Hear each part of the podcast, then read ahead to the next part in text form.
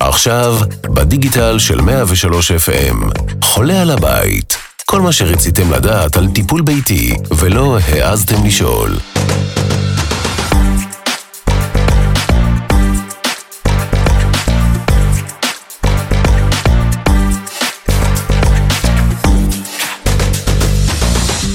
מאה ושלוש FM, ברוכים הבאים לפודקאסט חולה על הבית, על כל מה שרציתם לדעת על טיפול ביתי ולא העזתם לשאול. אני מיכל קדוש, והיום לצידי דוקטור אלעד קרן. שלום אלעד. שלום רב. אה, בוא תאמר למאזינים, מי אתה?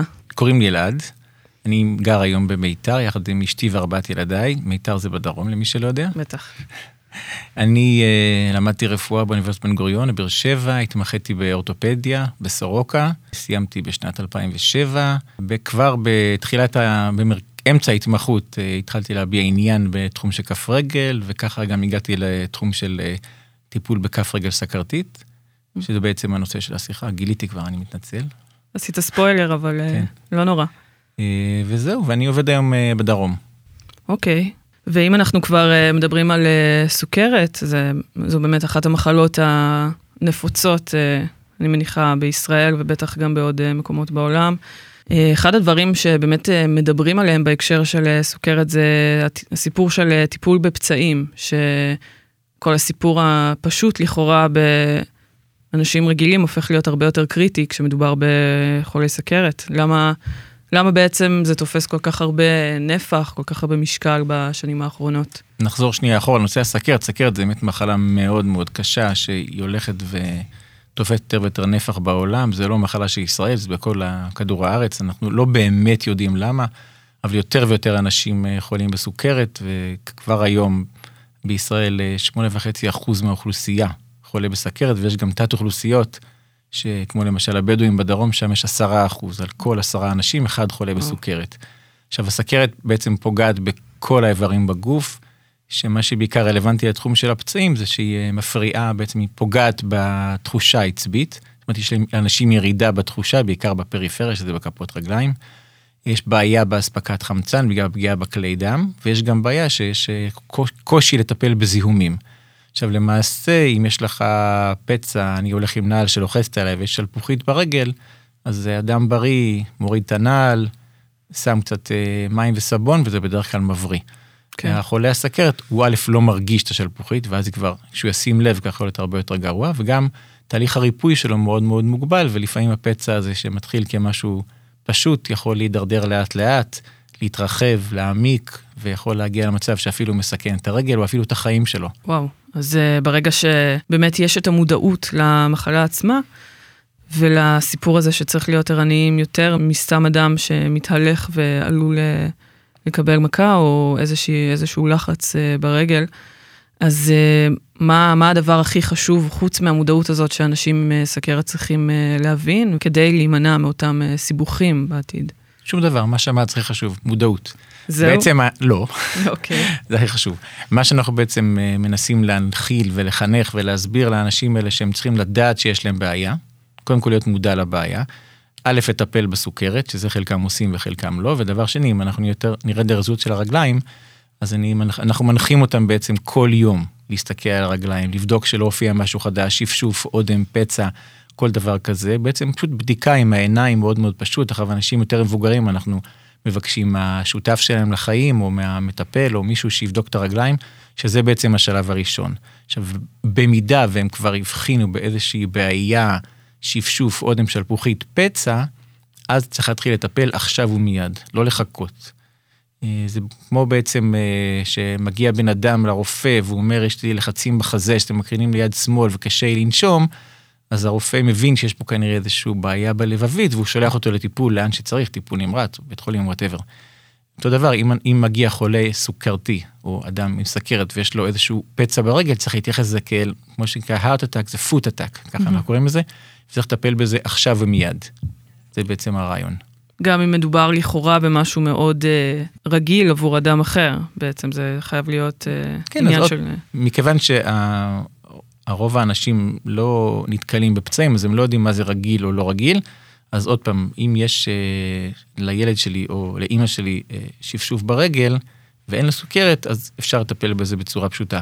אם אני אדם שיש לו סכרת ומופיע לי איזשהו משהו ברגל שנראה לי חשוד, כדאי שנפנה לאחות או לרופא, שיסתכלו ויגידו מה דעתם בנושא. אם אנחנו כבר אה, מדברים על הסיפור הזה של אה, מרפאות, פצעים, ואנחנו מדברים ספציפית על אה, סכרת, אז בואו נסתכל שנייה מפריזמה אולי קצת יותר רחבה. אתה חושב, לצורך העניין, שמדובר באוכלוסייה כללית, אז רק מטופלים שהם חולי סכרת יודעים שיש דבר כזה, בעצם פונים, או שזה משהו שיכול להיות גם אצל אנשים שלא סובלים מהמחלה? בשנים האחרונות יש יותר מודעות לנושא הטיפול בפצעים בכלל, כאילו לא רק לגבי החולי סכרת, גם אנשים עם פצעים כרוניים מכל מיני סיבות אחרות. ויש יותר ויותר אה, מרפאות ייעודיות שמטפלות בפצעים, בקופות החולים, בבתי החולים, שבעצם אה, הייחוד שלהם שהן מורכבות מצוות רב מקצועי, שיש בו גם אה, אנשי רפואה, כמו רופאים, אחים, אחיות, גם דיאטניות, גם פיזיותרפיסטים, גם עובדות סוציאליים, זאת אומרת צוות רב מקצועי שלם שיכול להקיף את כל הבעיה של המטופל, כי אנחנו לא מטפלים בפצעים, אנחנו מטפלים באנשים שיש להם פצע, כן.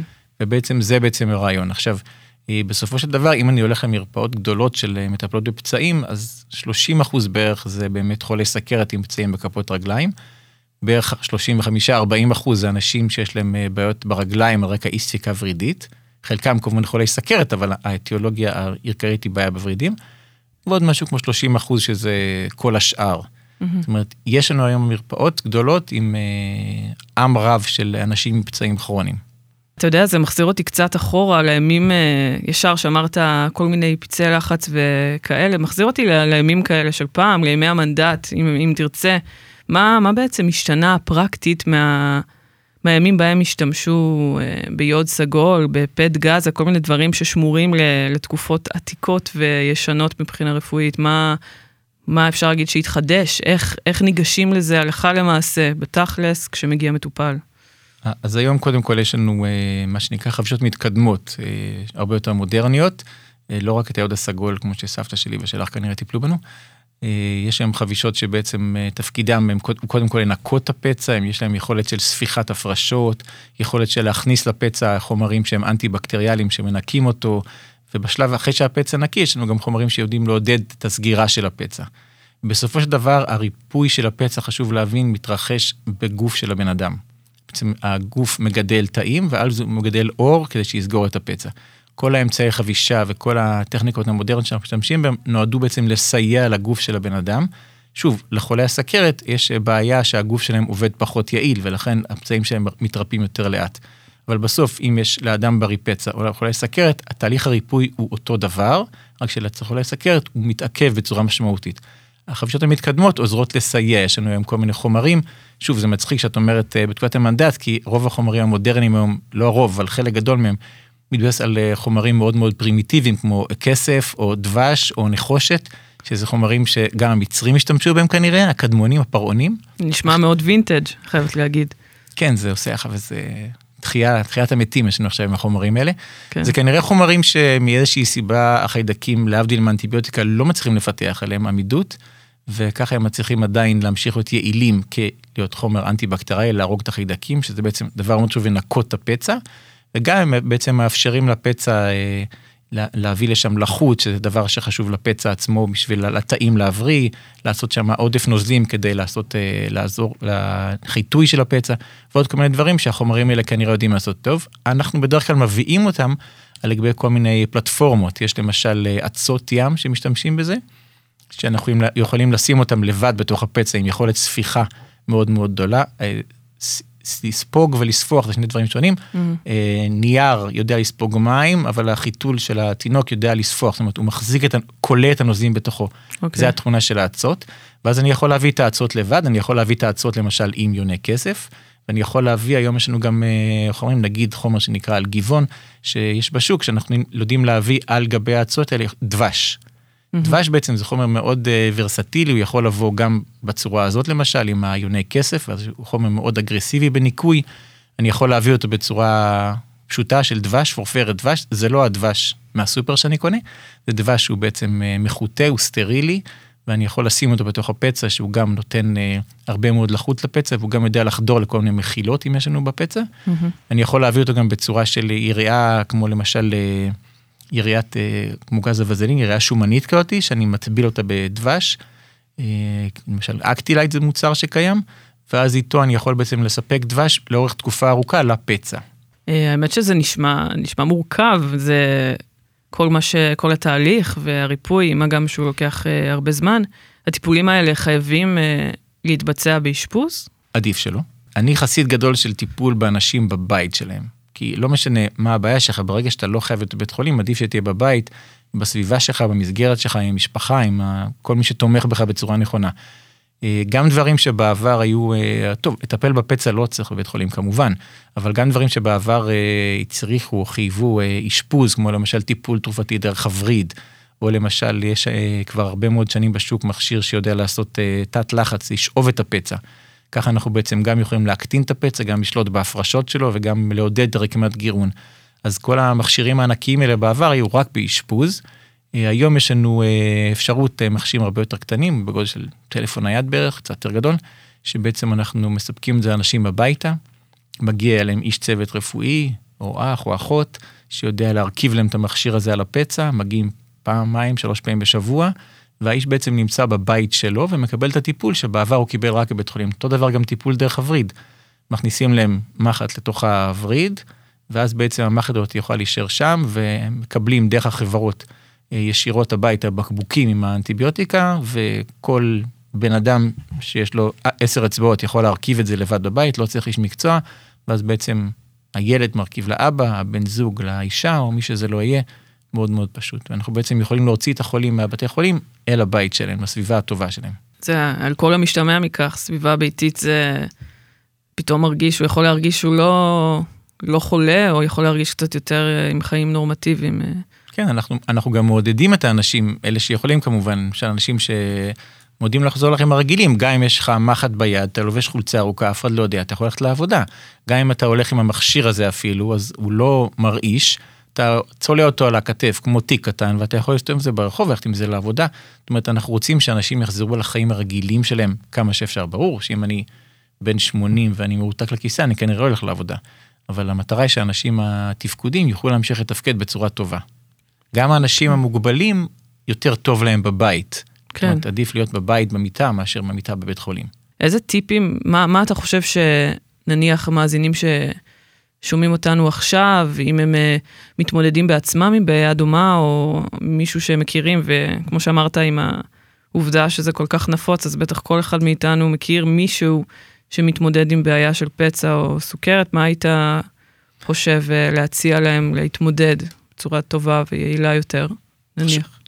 אז עוד פעם, אה, יש היום בפיזור די גדול בארץ אה, במרבית קופות החולים וגם מרבית בתי החולים מרפאות ייעודיות טיפול של פצע, שבעצם מורכבות מאנשים שזה התחביב שלהם, העניין שלהם, המקצוע שלהם, שכדאי להגיע למקום כזה.